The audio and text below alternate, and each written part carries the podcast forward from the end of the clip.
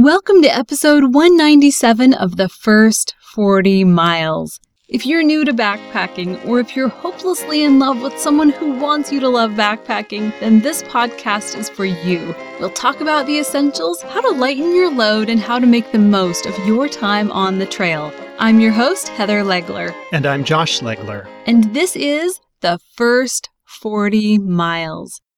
Today on the first 40 miles, when hiking or backpacking, our whole goal is to move forward. Otherwise, we'd just set up our tent in the parking lot. But what do you do when anxiety stops your progress? We have some tools that will help. Then we'll share a hack that will cut your tent weight almost in half. And we'll wrap up the show with a quote that revives fire from the ashes. All this, that's about it. Today on the first 40 miles. We're all affected by some sort of anxiety. It doesn't have to be clinical, you know, book anxiety. It can just be kind of that unsettled feeling that you get right before a job interview or a fear that you have. But anxiety is part of the human condition. And we're all on a spectrum, no matter what it is. We all Every human on earth is on this spectrum, and we're all triggered by different things at different times in our lives. And no matter what type of anxiety you experience or the source of that anxiety, all anxiety has one thing in common it keeps us from moving forward, it halts our progress. So, on this episode today, we want to share tools with you that will help you to overcome the anxiety that creeps up on the trail. It's that unwelcome feeling that makes your pulse race, your palms sweat, and your muscles tense up.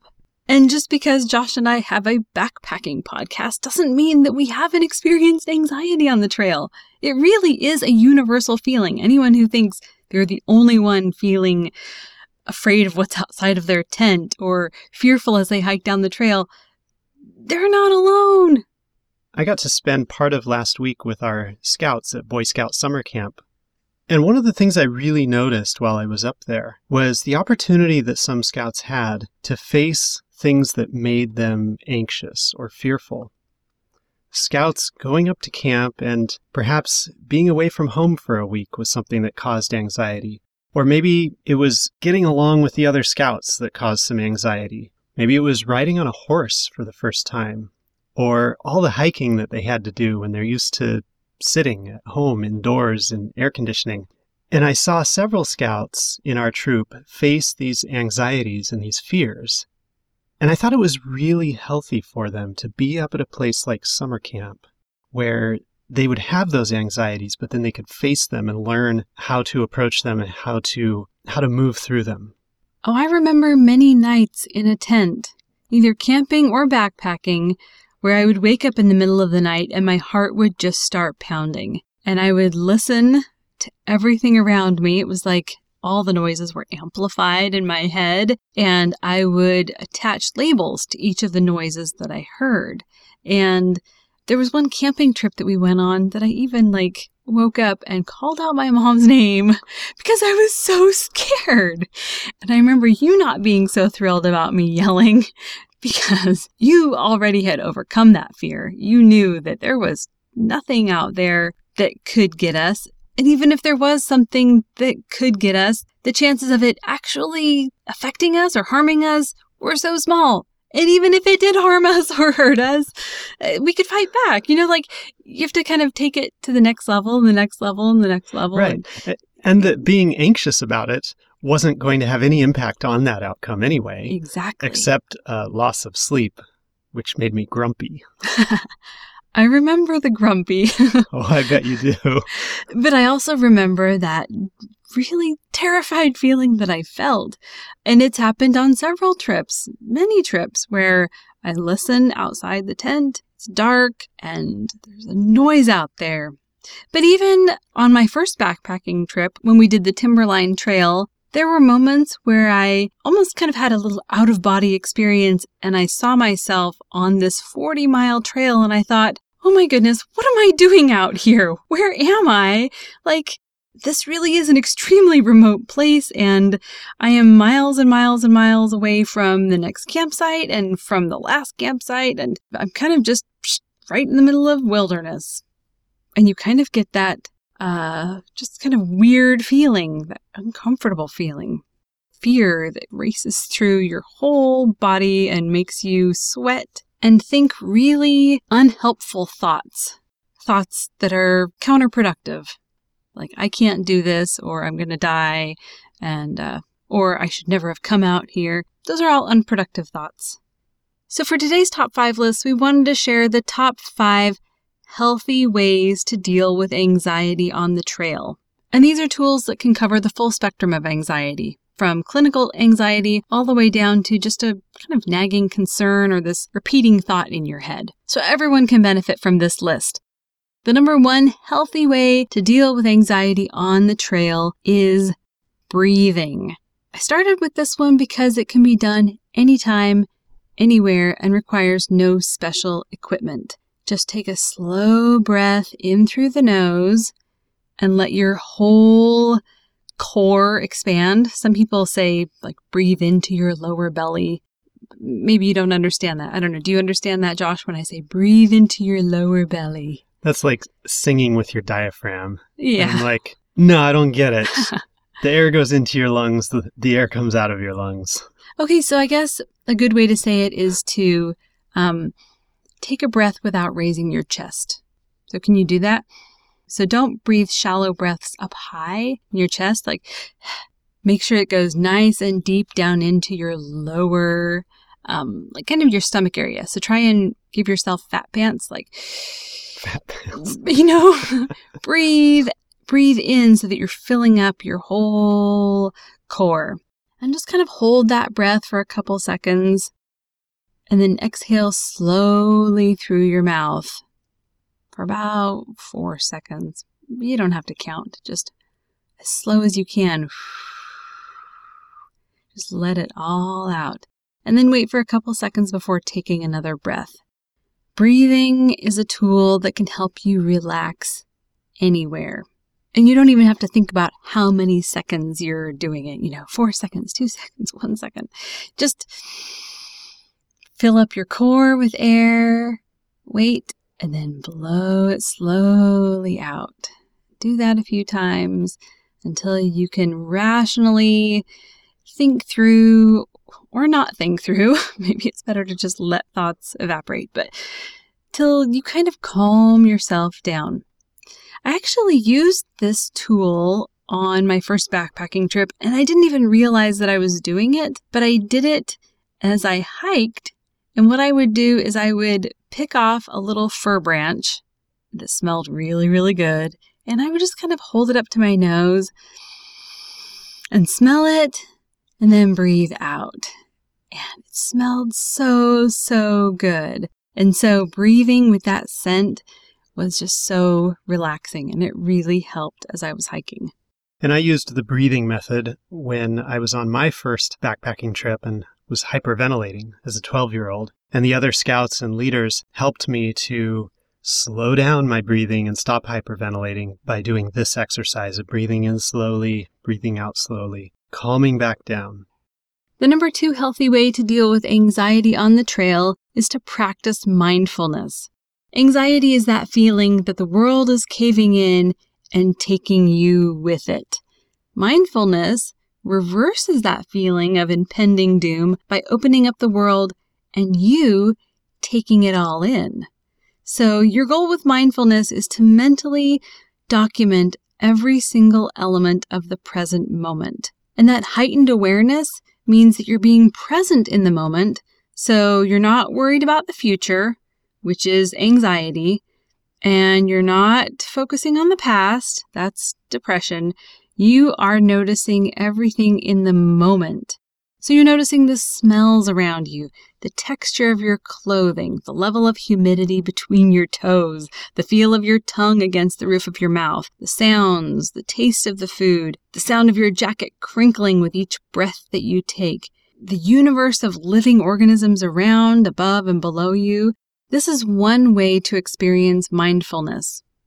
Another way to practice mindfulness is journaling, just recording all of your thoughts and feelings, experiencing the present moment. And who says journaling has to be all words? Some of the things that you record could be little sketches or doodles. William Makepeace Thackeray said, There are a thousand thoughts lying within a man that he does not know till he takes up the pen to write. So, journaling and mindfulness, these things slow down time they reveal things about yourself that you may not have even known before you became mindful of them and became more part of the present moment. The number three healthy way to deal with anxiety on the trail is to connect with someone. You are never alone. Even though you may be one person on a mountain, you are never alone. Anyone can connect with God through prayer. That's just an automatic, you have someone that you can connect with. You can also connect with others through letter writing. I had an experience where I had a bout of just, I guess you'd call it acute anxiety. I was on a trip by myself down in Mexico and alone in this hotel room around two o'clock in the morning. I woke up and just felt this kind of impending doom feeling, and I didn't know why and it was really scary. And I tried to figure out if there was a reason why I felt this way. Like, had I heard gunshots in the, in the middle of the night that woke me up? No, there was nothing. There was no reason for me to be fearful. And so I took that time where I was just feeling really scared. I prayed and then I wrote letters to my family. I wrote a little letter to Josh, um, just emailed it to him. Two o'clock in the morning. He's not going to get it for like five or six hours. But um, it made me feel better to connect with him, even though I knew he wouldn't connect in real time. I also wrote to my parents and just said, hey, I'm alone in Mexico and I'm really scared, but just wanted to let you know I'm all right, but I'm not really all right. but it did help me to feel better. So even though you may feel like you're alone, you're never really alone. And the act of connecting really helps. And this was a big benefit for those scouts at summer camp last week. The ones who I mentioned were facing fears and anxieties, things they'd never done before, but they had other scouts and scout leaders with them, sending them positive messages, telling them, yeah, you're going to be able to do this. Um, we're right here with you. We're all doing it together. You're going to be safe. It's going to be fun. This is going to be really good. You can do this. Or when they were having a kind of a bout of anxiety from missing their home, being homesick, there were other scouts and scout leaders there to say, Hey, we're with you here. It's okay. We're going to help you through this. So they were in an environment where they were surrounded by people who were supportive of them, helping them to grow through these anxieties. I'm reading a book right now by Johann Hari called Lost Connections Uncovering the Real Causes of Depression and the Unexpected Solutions. He talks about both depression and anxiety, and I think his whole thesis is that they are largely caused by disconnection. Disconnection from other people, from meaningful values, from meaningful work, from nature, all these disconnections. And so when we connect with other people, that's an important piece of solving or addressing the anxiety because now we have support around us. So don't underestimate the power of connecting with others. The number four healthy way to deal with anxiety on the trail is to use your imagination. If the idea of mindfulness is overpowering and you really don't want to think about every little sound and twig snap outside of your tent, you can use your imagination and Imagine that your tent is on a completely blank white movie set. Like you are in the middle of a warehouse and there is nothing else in the warehouse except for you and your tent. You can imagine anything. I don't know if animals are gifted with this superpower, but imagination can take you anywhere. It can transport you out of your current state. The human mind is incredible. So we had an opportunity to experience this recently. One of our children had a bout with nausea and it came on really quickly. And in fact, we were in a grocery store. So I was like, oh, please, please, please don't throw up. Please, please. So I sat there with my son on the floor as he just laid there. Like he was sweaty and uh, just pale. And I didn't know what was going on. So I held his hand and finally we made it out to the car. Actually carried him out to the car because he couldn't walk. He was just so nauseous. We got home and it was like he was back to normal. And so I couldn't figure out, you know, was it food poisoning that just kind of affected him briefly? Was it a virus that did something weird to him? I don't know. But the next day it happened again. And I thought, okay, this is not food poisoning and this is not a virus. I'm guessing this is maybe anxiety related.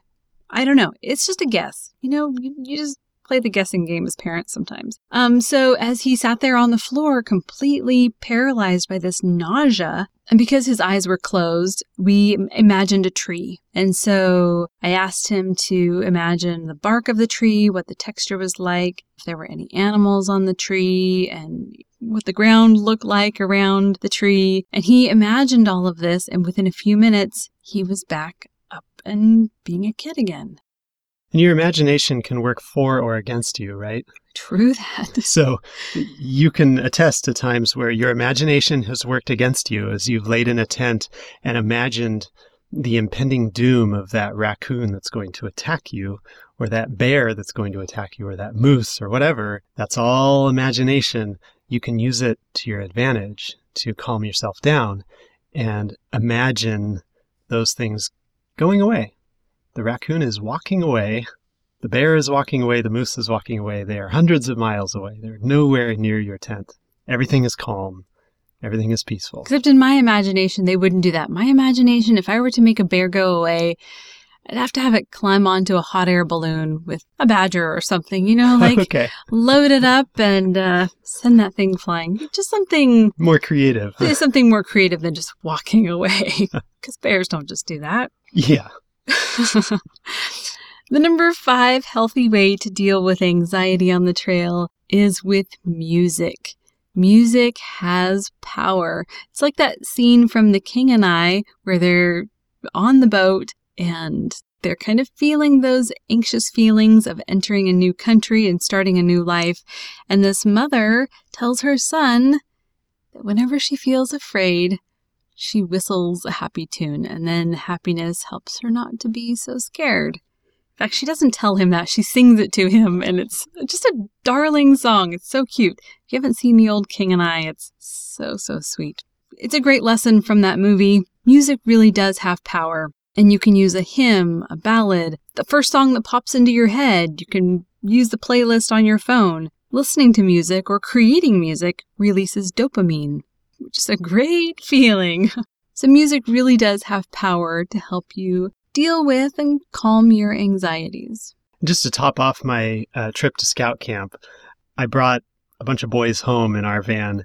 and uh, along the way, at some point, they decided to turn on some music. And one of the kids had you know different songs on his phone and they were all just singing along to sweet caroline by neil diamond. It was this great moment where i think everyone in that van just felt happy. Definitely. Oh that's a great memory. I didn't even know these kids knew Neil Diamond. Well, it's funny because the day after you got home, the house behind us had like a wedding or event or something. It was that same evening. It was the same night. That's yeah. hilarious. Yeah. And they're playing all these loud songs and dancing and everything. And then Sweet Caroline comes on and the whole party sings along to it. You know, ba, ba, ba. yeah. it was so funny. Well, the five ways that we shared today to deal with anxiety are just kind of starting points, and they're easy things that you can do on the trail. They'll help you kind of get through those rough patches, and they're just simple tools that don't weigh anything that can help you overcome these fears. And we've talked about these things in context of when you're facing anxieties on a backpacking trip. Uh, however, as we've said time and again, we learn a lot on backpacking trips that applies to other areas of our lives. And I think this is a prime example these things, uh, they don't just work on a backpacking trip. They work at home too. They work at the office. These are great tools. Now, as a word of warning, don't compound your anxiety issues with drugs or alcohol. A lot of people use alcohol to take the edge off of life, but alcohol actually changes the levels of serotonin and those other important neurotransmitters in the brain, which can actually worsen anxiety. So, when you're faced with that uncomfortable feeling in life and you're tempted to turn to that numbing effect or the loosening effect of alcohol, that's actually a counteractive action. Doing this can lead to a dependence on alcohol, which can then make the anxiety symptoms worse. So, backpacking is hard. Life is hard.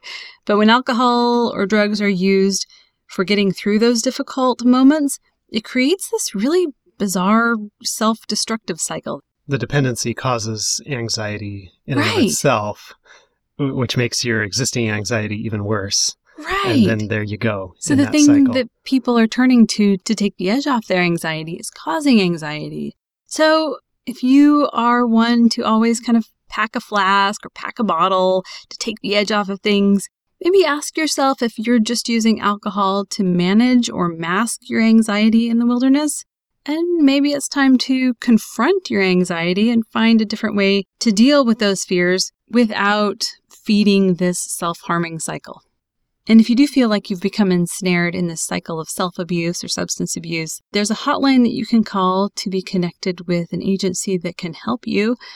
This is the Substance Abuse and Mental Health Services Administration. They have a hotline. It's 1 800 662 HELP, and they can refer you to someone who can help you. For today's backpack hack of the week, the fast pitch option on tents.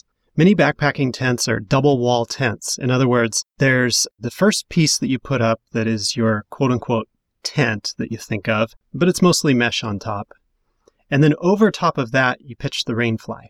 So you've got two walls. Well, guess what? With a lot of double wall tents, you don't have to put up both of those walls. A lot of them have what's called the fast pitch option. With the fast pitch option, you leave that main tent body home and you just pitch the rainfly. So you're going with a floorless tent. It's just your rainfly over top of you with the poles, and that's it. Uh, of course, um, by using the fast pitch option, you can significantly lighten the weight of your tent. So it's kind of like two tents for the price of one. I love that. And not all tents have this fast pitch option, but check your tent to see if it does, because you may be able to really lighten your load on your next backpacking trip. I also noticed that a lot of backpacking tents don't come with a footprint, but you can buy a footprint for a couple hundred dollars or what. It's usually a crazy amount of money for just a footprint. Don't buy the tent footprint that goes with your tent. Just cut a piece of plastic or a piece of tarp that's the right size for your tent. Or on a dry night, just go floorless. Exactly.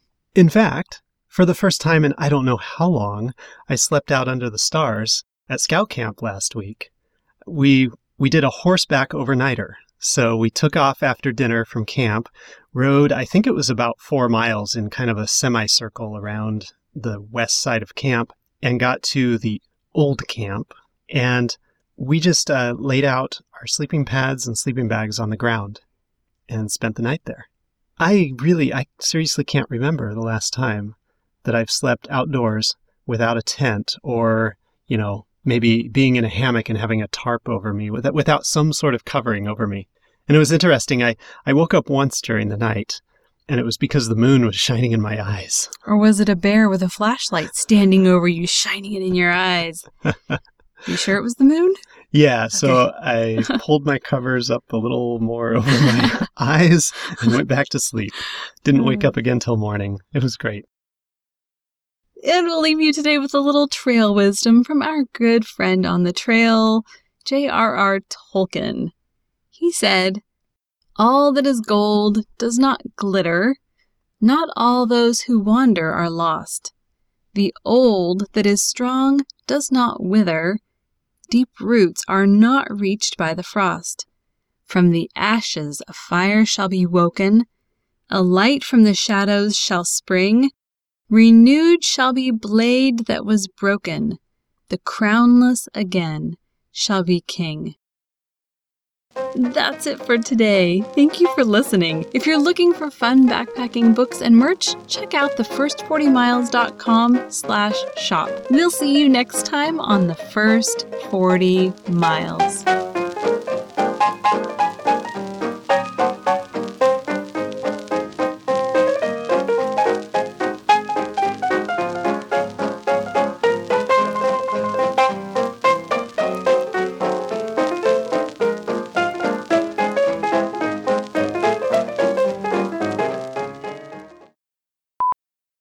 Still waiting for me to start? Yeah. Okay. All right.